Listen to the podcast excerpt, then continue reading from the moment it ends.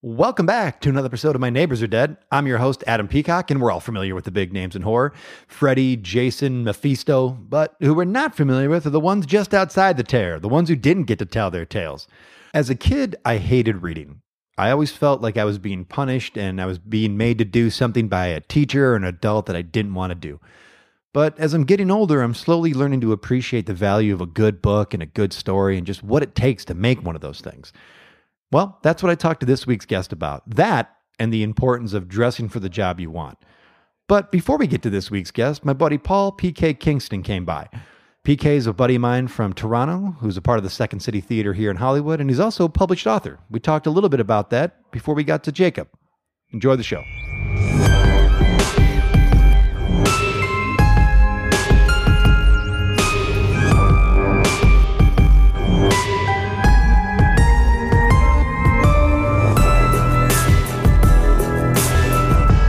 Thanks for doing this, buddy. I know my this pleasure, is man. uh, short notice. and Yeah, no worries. getting My out pleasure. there. You have a lot to say about horror. I do. Uh, talk me through it. When did you start? When did you start it uh, liking it, and what were your first experiences with it? Uh, okay, well, uh, I mean, I've always been into uh, horror, like just as an idea. Um, uh, when I was a like young kid going to summer camp, it was like I always loved just sitting and listening to the ghost stories at the end of the night that your counselor would tell you, and it was just like that kind of thing. Uh, around the age of 11 or 12 i want to say. Um, i went up to my uncle's place in a in a very very small town like a barely even visible on a map called lions head ontario. Uh, and anyway i was up there uh, staying with him for the weekend on his farm and my cousin uh, had basically like convinced her father. She was like oh i really want to get this nightmare on elm street movie and i really want to rent it and watch it tonight. And of course he knew nothing about it so we Right. ended up watching nightmare on elm street dream warriors that night and that was pretty much the first horror movie i had ever actually like sat through and watched and then uh, like later on that summer i was at the cottage and uh, and my other cousin uh, drew he basically like, he was a huge horror fan as well. So we just started watching more and more and more.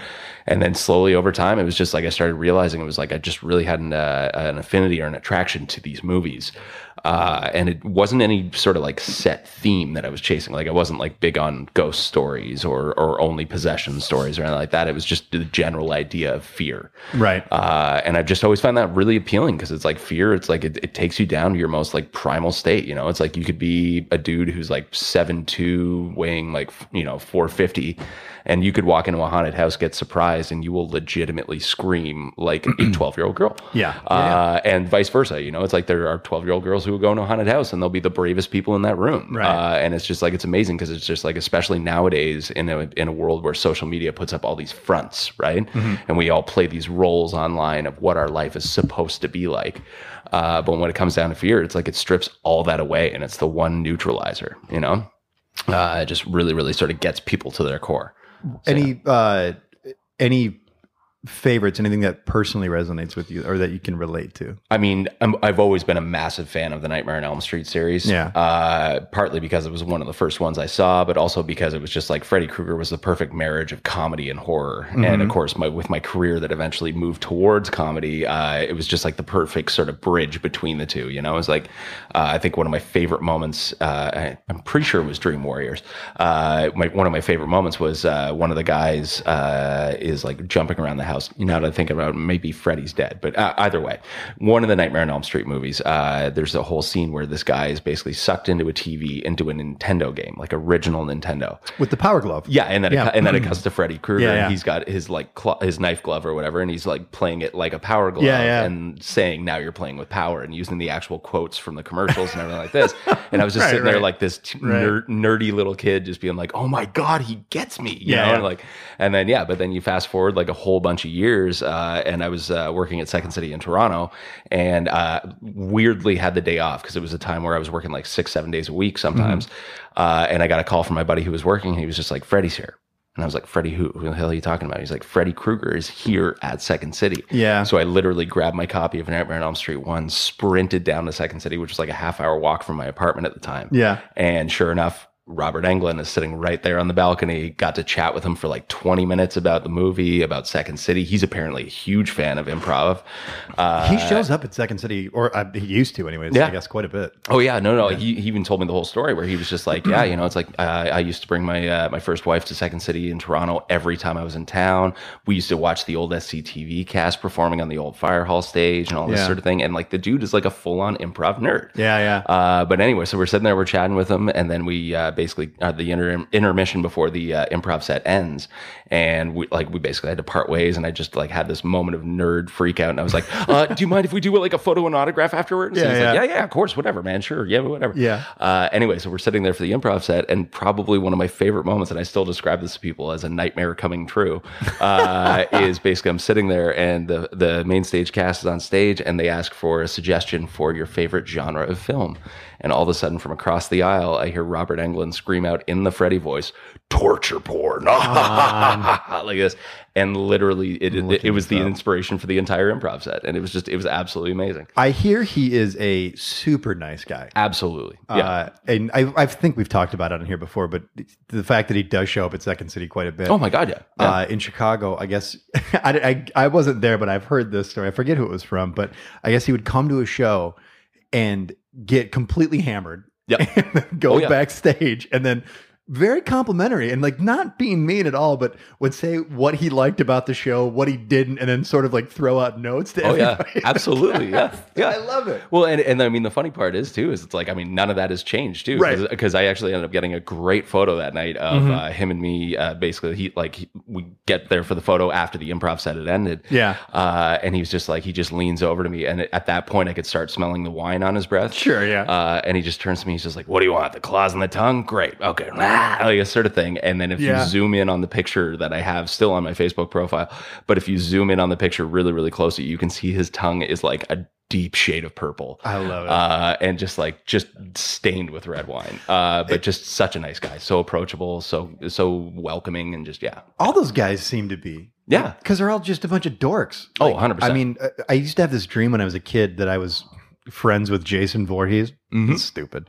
Uh, I was bullied. And Hey. basically, I wanted to kill everybody. who was bullying me. Um, but through this show, we got to be, we're, we're sort of friends with Derek Mears now, Oh wow. who who's Jason in, Yeah, yeah. or uh, yeah, Jason in the remake. Uh-huh. Super nice guy. Wow. We sat in the, we're recording in Second City in Hollywood, and we're, we sat in this office and just talked for like an hour and a half about all the dork stuff that he loved as a kid and how excited he is to do what he does now because he was like us essentially when he was a Yeah. kid. So they're all super nice and it's such a fun, welcoming community. Well, and, and that's the thing too is that it's like w- when it comes to ho- the horror industry, it's like you know so many people shun it away because uh, like from a distance. You know, Mhm. it's like they don't they don't invest the time towards it, and then they just look at it and it's like oh, it's all gross stuff and just violence and blah Yeah. blah blah. And it's like you know they're only doing this to scare children and so on and so forth. And it's like I mean even when I was a kid and I started showing my interest in horror movies, my own mom told me it's like oh why do you watch that stuff? You know that's made by a bunch of angry old men who sit around a table discussing how to scare children. And I literally sat there and was like, that sounds like a dream job. Yeah, it like, sounds great. That's what I want to do. Yeah. Uh, and then yeah, so sure enough, like yeah, it's, it's just it's one of those things where like yeah, people just have a tendency to sort of push it away without knowing what it is. But ultimately, it's like the whole purpose of horror is to cut right down to the core of humanity and find like the darkest parts of who we are Yeah. uh, and appeal to that. And as a result of that, it's like the people who work in that industry inherently have to be nice. They have to know people. Yeah. They have to understand how people work and, and how to uh, converse and exist with them uh, so as to Yeah. study them and then play them, you know? And it's like whether it's acting, writing, producing, directing, whatever the case might be, if you don't understand humanity, you can't do horror. It's an outlet too, right? I mean, I don't know. I'm just Yeah. like it feels, you know, people like us who probably, I don't know, bullied, uh, angry Yeah. a lot of the time. Abs- you know, like absolutely. it's a- sort of like an outlet of, you know, Oh, for I don't sure, want to, yeah. you know, I don't want to hurt anybody, but I want to get it out, Yeah. right? So you do it like with that or Well, heavy metal music or Well, and I'll put and I'll put it this way. I mean, going back to like most of the '80s and '90s slasher flicks, there's a reason why it's always the popular kids who are the victims. I'm just Right, saying, right, right? right, right, yeah. Because it's like, because yeah, ninety percent of the time, it's like this stuff is made by the Yeah. guys who were the outcasts and the nerds who are sitting on the the Right, periphery right. and being like, yeah, what am I going to do to this football captain? You know, it's just like fuck that guy. Right, right. Uh, but yeah, it's, Yeah. yeah. So it's just one of That's what I didn't like about Cloverfield. Did you? Uh, I did, yeah. Uh, I didn't care that it was a bunch of rich New Yeah. York yuppies who were having 100%. it. Like, you have a great life. Yeah. Uh, You, there's no problem with your life Oh my God, whatsoever. yeah. Yeah. I hated it. Yeah, I wanted them all to die. absolutely. The best part of it was T.J. Miller. Yeah, which which says a lot too, because it's like, hmm, you know. But yeah, yeah. Oh my god, yeah, no, it's yeah, it's it's it's it is definitely interesting to see like uh nowadays when like currently when when new horrors are being put out. Uh yeah, it's it's there's definitely been a bit of a shift because it's for sure been popularized. Sure. Uh and and now it's become a trendy style of film once again. Yeah. Uh, but it's like, yeah, it's definitely missing a little bit of that angle of like the the very frustrated 80s and 90s, you know, built by nerds for nerds kind of thing. And yeah, It's backed. I mean, I not back, but I, I like you know now with this all like Jordan Peele stuff, like the social Oh my God, which yeah. was always there. It just Yeah. now it's so you know Oh my god! out I, there. I like, I the front street. idolize that man. He's great. Uh, the, the simple fact that he has come from sketch comedy and moved into writing horror and Yeah. like pro, like really good horror too. Mhm. It's like it's just I, I love that man's work. what Like, a fucking yeah. Oscar. Yeah, and and I hope he wins more. Fuck that dude. Yeah, seriously, right? you already had Key and Peele. Yeah, I get Back it, off. dude. Yeah, you, Yeah. isn't it enough? Leave some for the rest. You know. Uh, again, something I wanted to talk about uh, quick before we have to uh, talk to. Oh, well, I'll tell you who we're talking to in a 2nd You're a published author. I am. Talk yes. to me about Uh, that. Yeah. Uh, so basically, uh, uh, when I was back in Toronto, about to move down to LA, um, I was trying to write my first uh, horror screenplay, uh, Mm-hmm. and I was desperately trying to like get that pumped out so I could build up a portfolio before coming down here and have something to show people. Uh, anyway, long story short, uh, the opening scene uh, that I had like crystal clear in my mind, and it was like it was I'd been sitting on it for a long, long time, uh, was basically one guy walking down the street by himself. And so, from an acting perspective, every time I tried to write that opening scene, it was just like stage directions, stage directions, stage directions, stage directions, one line of dialogue, stage directions. Right, and right, so it's right, like, even just looking at the paper, I was like, this reads like a novel. Mm-hmm. Like, this is absolutely horrid and like all this stuff like this. And yeah, you know, it's like some actors would say, oh, what a gift. You're letting me explore it. Right. Uh, but from my mindset, my mindset, I was just like, I don't want to hand this off and just assume somebody could do this. Yeah. Uh, so I kept I kept sitting there and just like rewriting it, rewriting it, rewriting it until eventually I was just like, you know what? I'm just gonna write this in a literary style and see what I can pull from it and turn into a script. And then sure enough, I finished that first scene uh, and wrote it as the prologue for the book. And next thing I know, it's like you know, I, I sat there. I was like, God, I really like it like this. And then I met a friend who uh, works for this website called Wattpad. Uh, and Wattpad is like basically, uh, for those that don't know, is like a, a online platform for up and coming literary writers. Uh, and so I was just like, oh yeah, you know, I, I guess I could upload it there for free just to sort of see if there's any interest or whatever. And within like a week and a half, I had it like hundred reads. Uh, and so I was just like, oh my God, okay, maybe I should write the next chapter just to see where it goes. So I wrote the next one and then the next one and the next one and fast forward and you did it piece by piece. yeah, piece by piece, uploaded chapter by chapter, uh, and then fast forward a couple of years, and I had 42 chapters up there in a full book. Uh, and then next thing I know, I went back and did a second draft of it, and this was now I was in LA at that point, so I had nothing but time to burn. Because turns out, we all yeah. know how many auditions you get in your first year of being in Oh, LA. buddy. Yeah. Uh, anyway, Got a lot of TV watched. yeah. Uh, anyway, long story short, so I, I basically did the edits on the second draft and re-uploaded it online, and uh, and yeah, now I, I don't know what it's at today, but I know it's somewhere in the neighborhood of like 360 some odd thousand reads. Uh, it's now been included in part of the paid stories program on Wattpad, which is basically you can go and read the first six chapters for free, and then have to pay to read beyond that. Uh, I've now written my second novel uh, and put it up on Wattpad as well, and that one's almost at twenty thousand.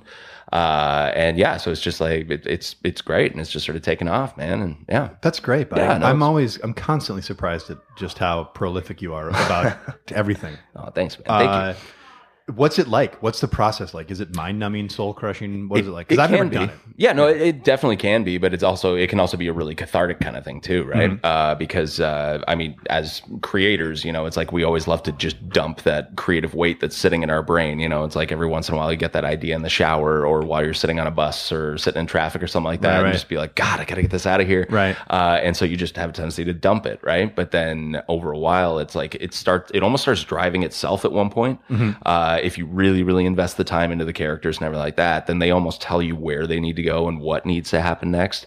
Uh, I mean, granted, for the overarching theme of the first one, it was very much like a biblical apocalypse. So I had to do a bunch of research because I'm not a very religious person.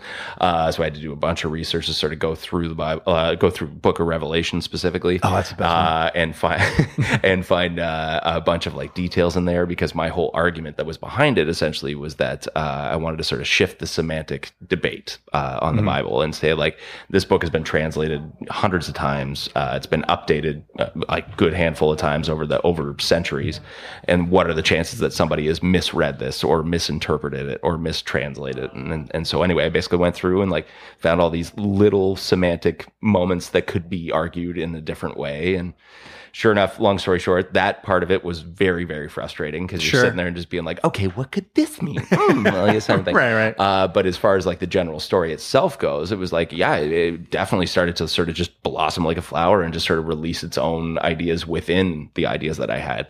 Uh, and in the end of it, it's like by the time you finish it, it's like you really do look back at it and go, "Oh my god, this is like I can't believe I just did that." You know, Yeah. it was like I, I was more surprised than anybody that I had written a book. Like if you told me I was going to be a novelist five years ago, I would have told you to go fuck yourself. You know, it's like, uh, but now it's just like The fuck outta here. Oh yeah, but now it's like I, I love it. I mean, granted, no, I have not turned over a screenplay now, and I've been down in LA for two years. But ultimately, at the same time, it's like I've discovered this whole range of writing that I never knew I was able to do. Yeah. uh, and it's and it's I actually really enjoy it too. I think like, that yeah. the the fact that you wrote a book, you do a show, Mhm. and you know auditions and everything else that you Yeah. do in two years. I, I, if I'm learning this correctly, it's pretty good. Yeah, no, I'm, I'm I'm pretty happy with it. Yeah. Yeah. I mean, I wish it was a little bit more lucrative for Of sure, course. but Yeah, I mean, yeah. we all wish everything was more lucrative. Uh, but no, but it's definitely uh, I feel creatively satisfied for sure. Yeah, That's yeah. the thing about moving out here is because now we have friends who are rich. Yeah. It's like, Oh my god. Yeah.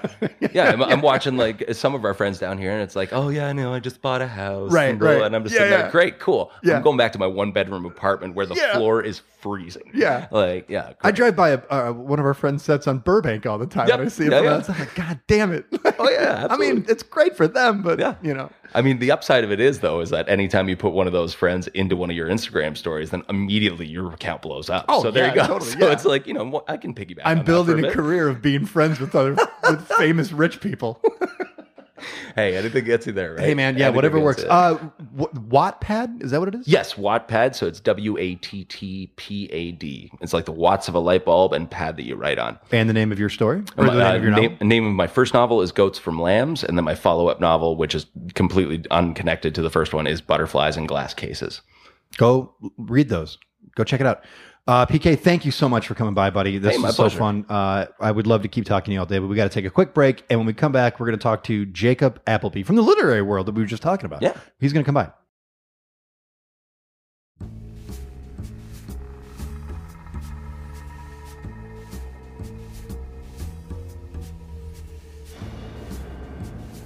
Hey neighbors, Adam and Nate here to talk to you about Patreon. Now, this podcast is possible due to our Patreon patrons, and you can become one by going to patreon.com slash my neighbors are dead. Supporting the show on Patreon's easy. You pay what you can, and in return, you get My Neighbors Are Dead merch, behind the scenes info on how we make the show, a shout out on future episodes, and more. You may be wondering what we use this money for. Well, we use it for things like production costs, website hosting, traveling for the show, and our monthly meds. We are both severely medicated. Sad but true. Now, podcasting isn't cheap, and we appreciate any help you can give. If you'd like to see how you can help out the show, go to patreon.com slash my neighbors are dead. Thanks for listening, and now back to the show.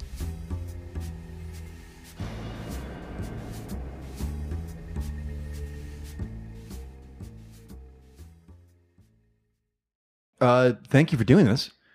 Um, everything you got everything you need right now, or Yeah, I do. okay, Yeah, yeah. great. And did you find the Yeah. place okay? Uh, yeah, I mean, it, you know, it, Hollywood Boulevard is uh, not not the nicest uh, neighborhood to be wandering in. but, Agreed. you know, Yeah, it's, It'll do. It's It'll a, do. it's a toilet. Mhm. I'm talking to Jacob Appleby. Yes, Uh, you, my friend, we I was just talking to my buddy PK. You work in the literary world. I do. I do. What is that like? Because you're well, I'll let you fill me in. Well, I uh, for years I was working as the uh, the assistant to uh, Jackson Harglow at Arcane Publishing. I'm, I'm sure you're familiar. Oh, yeah. Uh, he was the uh, lead publisher uh, for the Sutter Cane novels. Yeah. Uh, and yeah, so I uh, spent a good handful of years working for Jackson, and uh, it, it was uh, qu- quite a ple- quite a pleasure and privilege, I must say. I want to talk about all of that, but let's start at the beginning. What got you in interested in working in the literary world? Well, to tell you the truth, uh, I was more so interested in uh, uh, just trying to find a way into the publishing sector. You know, Okay. it was it was uh, it was less about the writing itself. It was more about the uh, being able to anchor myself to somebody who was creating. Sure, yeah, You know, yeah. uh, because frankly, uh, I I find the the creation process to be a little contrived at times. You know, people are always trying to sell something, uh, whereas I just wanted to be somebody who was a part of the process, somebody who brought something to the people. Oh, okay. You know, So you're bringing the you want to get the thing that's already created. You want it to be created already, then you want to just get it to everybody. absolutely. I think that's great. Absolutely, yeah. I mean, consider me the mailman or the messenger, if you will. Yeah, Uh, yeah. But I'm really, really, you know, really sort of focused on giving the people what they want, as opposed to giving some sort of self-serving creative what they want. You so what drew you to uh, Arcane Publishing? Well, Arcane Publishing had a great reputation to begin with. Uh, I mean, uh, Sutter Cane is is uh, somewhat of a, a decent horror writer, I would say. Sure. You know, uh, uh, he's definitely had some effect on his fan base. Uh, you know, I, I personally was not a huge fan of his early work, but I was a big fan of uh, Mr. Harglow and uh, and the way that he sort of approached the publication process. You Mm-hmm. know, uh, very cutthroat gentleman, uh, very very put together, uh, always wearing his three piece suits. Uh, you know, Yeah. is just just the the picture of success. If you will. I always felt like that was a lot of work, not just for him, but for anybody who wears a suit all the time. Mm. That's all. You got to have a lot of suits. well, you got to put in the work if you want to get the pay, right? I guess that's true. Yeah. Mm-hmm. Where do you fall on suits? Three piece, two piece? I mean, personally, I'm of the same schooling as as Mr. Harglow. You know, it's like I, I always want to look my best. You know, as the old saying goes, dress for the job you want. Yeah. So I would always show up in three piece suits. I, in fact, showed up for my interview in a three piece suit. You look knowing that it would appeal towards him. So, and I, what I like about you is that I told you you did not have to dress up. oh, this is not dressed up. This is not dressed No, up. dressed- it gets better than this. Oh, dressed up would be full black tie, tails, the whole deal. You That's know, an- putting on the morning suit, as they used to refer to it. the morning suit. The morning suit, yes. th- I, and I'm not asking this to be a mm. smart ass. Are there different suits for parts of the day? of course there are. Yeah. Really? Yeah. So like you, there's an afternoon suit, a dinner suit. Absolutely, absolutely. So in the morning suit, typically you want to wear a low cut vest. Uh, it's going to be generally the same color as your tuxedo shirt, and your bow tie will generally tie into that whole color scheme. Of course, you'll have the tails at the back. You know, it's it's very classy, almost a almost a regal style tuxedo, if you will. Oh, yeah. Uh, whereas the afternoon suit is because obviously the sun is at the highest point in the sky. You want to lower a little bit on layers, so you lose the vest. You keep the shirt, you keep the bow tie, but you get a little bit of a thinner jacket, more of a linen feel to it. You know. That's way more thought than I put into it, and of I feel bad now. No, well, you should. I'm a Marshalls guy. I'm just whatever's on sale. I just you know. I, I've met your kind before, and, and I, I, I understand. But uh, but you know, it's it's one of those things where if you truly want to embrace the possibility of life, you need to dress for every occasion. I'm really going to relook at how I dress now because I have a lot of t-shirts and jeans. It's one way of looking at things. Yeah, for sure. Yeah. So you dress for the job you want. I like Yes. that. I like Yes. that. Maybe that's why I am where I am in life. Is I'm just not dressing for the job that I want. I mean, I'm not going to say it's I'm not going to say it's helping you for Yeah. sure, but yeah, Yeah, I'll have to look at that. I could use a few more ducats. Uh, so you're at Arcane Publishing. You're Yes. working with Mr. Harglow. Uh, what is that like? What is the general atmosphere of, of Arcane Publishing? What, what what is the what's a day to day for you? Well, I mean, um, similar to the way that Mr. Harglow addresses, I mean, he runs a very tight ship. Everything is very polished. Everything has its place. Uh, you know, the average day for me would be uh, showing up at approximately five thirty in the morning to make sure that Mr. Harglow's uh, coffee and breakfast are set up and ready to go. I make sure that the uh, most recent issues of the manuscripts have been placed on his desk in the order in which he likes to read them, which Yeah. of course is alphabetically.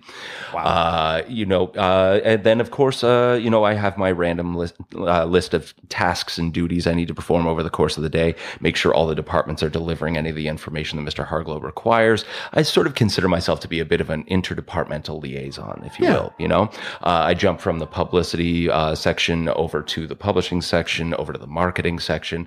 You know, everybody knows my name and they know who I am and they know who I work for.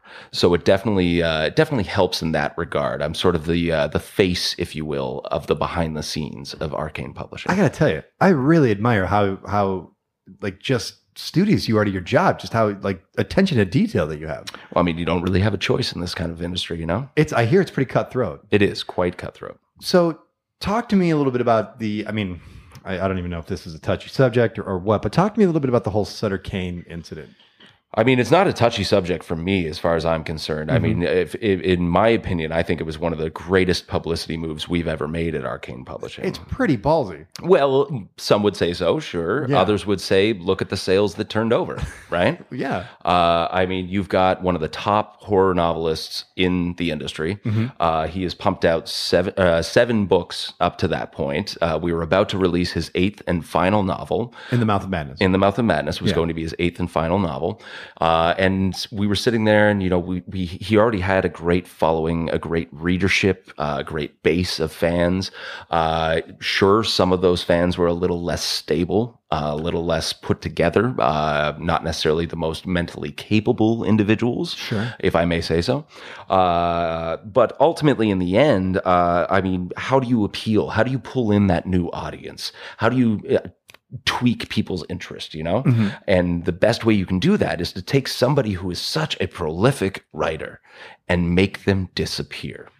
Create the mystery Yeah. for the fans to figure out, yeah. right?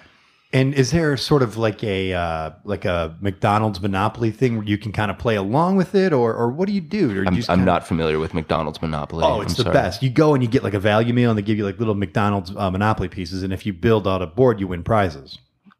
I see. The grand prize being if you get Boardwalk and Park Place, you could think you get a million bucks. Huh. Okay. Well, I mean, I guess that suits some people. Uh, no, I, I, what I would say is that it, it was less of a uh, scavenger hunt for for the fans, more of a an, att- an attempt to sort of pull in the press. You know, get a little bit more uh, publicity behind it Yeah. for free. You know, uh, as as you know, uh, any publicity is good publicity in this game. Of course. Right? Uh, and while we could push, you know, we could push the hell out of any book that we're publishing. We could market it. We could put on, you know, TV commercials. We could put radio ads. We could, you know, uh, put out print ads as much as we want, but it's only going to hit a certain market. Yeah. When you start involving the regular day to day news, when you make prime time news broadcasts, that's where you hit the heart of the matter. That's where you start affecting families. When you have children sitting down to eat dinner with their parents and finding out that a man has gone missing, it terrifies them. Uh, they yeah. start asking questions, and then their parents start wondering, what did happen to Sutter Cane? Is that normal dinner time conversation? Of course. Really? Well, in my home, we always watch the night news. You know, I, I personally grew up on a steady diet of uh, uh, suspicions of communism, uh, uh, uh, murder mysteries, Yeah. uh, all these sorts of things. And my parents were always very candid about how the world really was. That's you a know? lot for a kid. Well, some would say it's a lot for a kid. Some would say it builds perspective and character. How old were you when this was going on? Approximately eight. That's very young. Yes. That's very Yes. young. Uh, do you take that with you to school? Like, what is? I mean, that must inform your worldview in some way. Yeah. Absolutely. I mean, I mean, here's the th- here's the thing: is that life can be fragile. Of yeah. right? It's no secret life can be fragile. And ultimately, at the end of each day, if you do not value the fragility of life, then you do not understand the purpose of life. That's wow. That's pretty profound. So, if as a child at eight years old, of course, I wanted to know more about this. I wanted to understand about these children that fell into wells. You know, uh, uh, uh, what would that life be like? Yeah. You know, uh, uh, how would you change your clothes in a well? Right? How would you stay stylish? Uh, how would you appeal to you know the the mindset of a mass murderer? You know, how did they dress? How Yeah. did they live? You know. I'm really starting to reevaluate my life here because when I was eight, all I really wanted to do was play baseball. Well, And but here I sit and here you sit, and I think the proof is in the pudding. to each their own. Yeah. Mhm.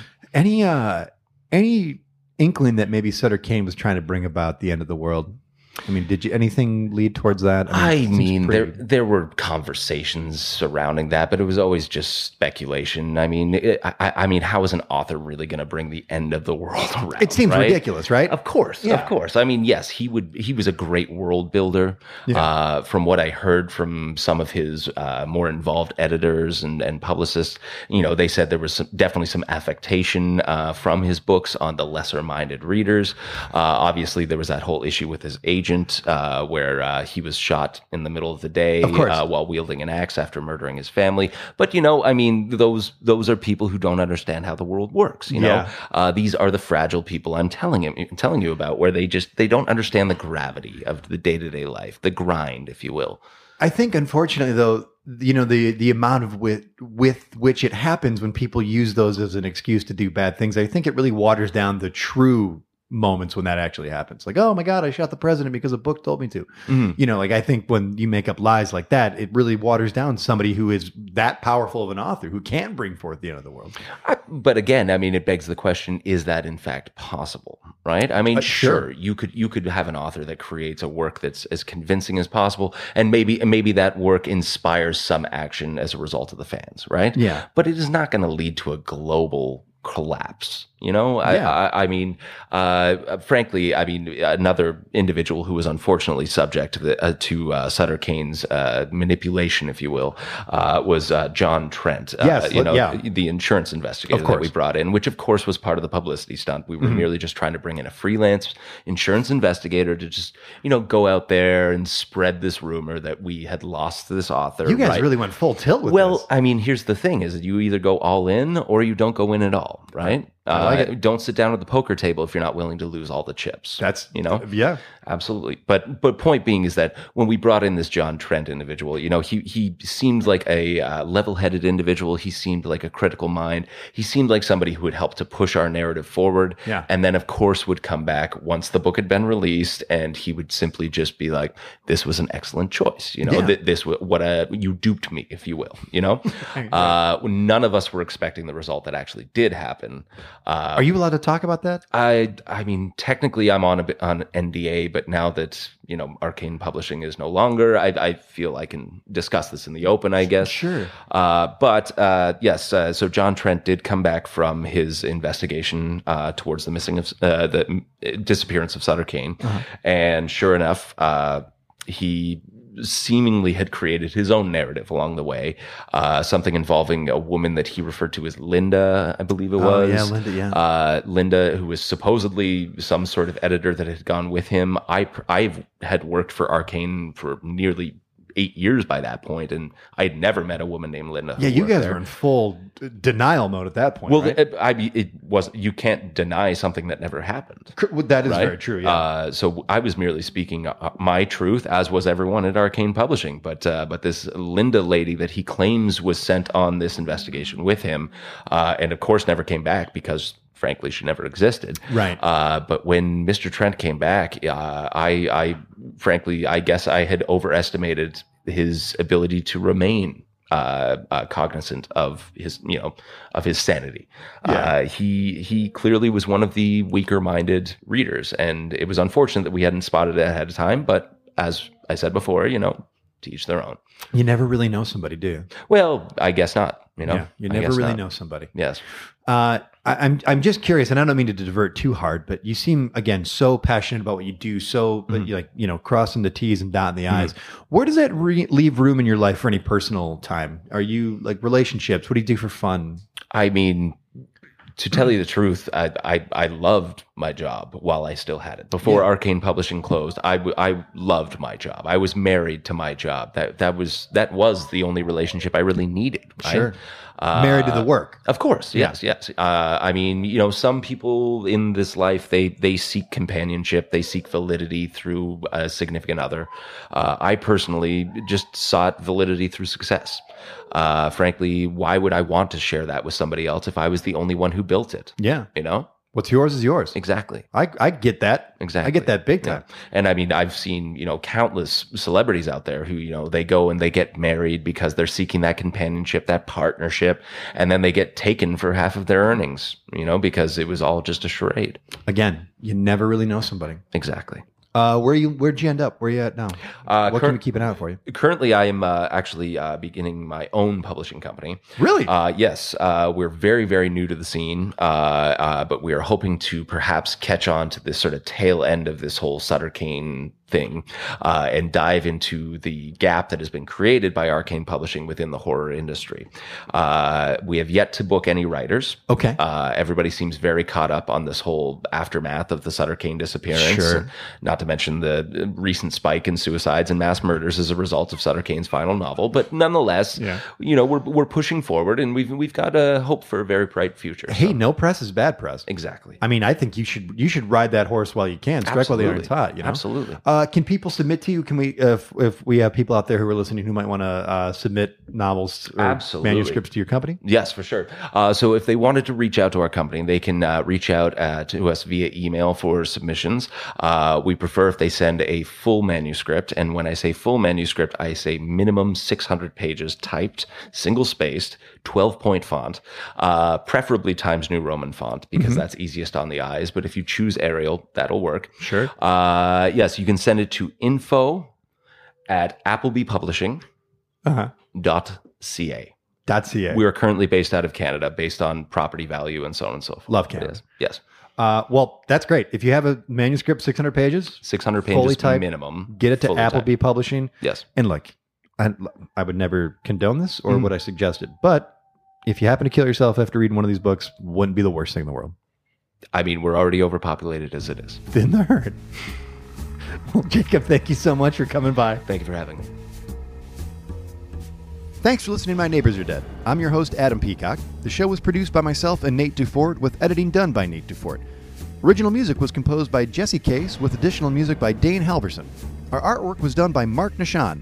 Jacob Appleby was played by Paul P.K. Kingston. You can catch PK as a member of the Canuck is Fuck show at Second City Hollywood running Saturdays at 7 o'clock.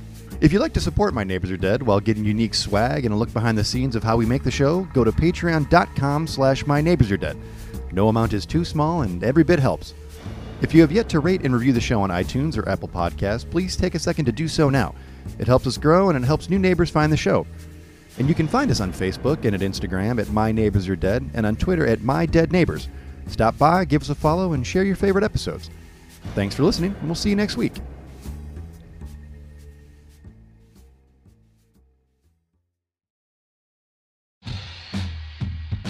Have you ever encountered an unexplained hairy bipedal hominid in the woods? Have you received telepathic messages from an unidentified aerial phenomenon? If so, then you need to listen to Bigfoot Collectors Club. I'm Michael McMillian, And I'm Bryce Johnson. and together with super producer, Riley Bray. we make up the Bigfoot Collectors Club. That's right. Every week we talk to actors, comedians, writers, and paranormal experts about their personal paranormal histories and share stories of high strangeness. like the time when we talked to Craig Ferguson about the Loch Ness Monster and when a sea witch told him he had raven magic. or the time I asked Pitch Perfect's Anna Camp her opinion on cattle mutilations.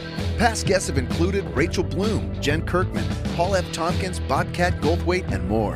So if you've ever been abducted alongside five reindeer by an alien with drills for hands or witnessed Bigfoot crawl out of an interdimensional portal, Don't laugh, happens all the time. then check out Bigfoot Collectors Club on Campfire Media or wherever you get your podcasts. Bigfoot Collectors Club. You're here to believe us. Wait, is that how it goes?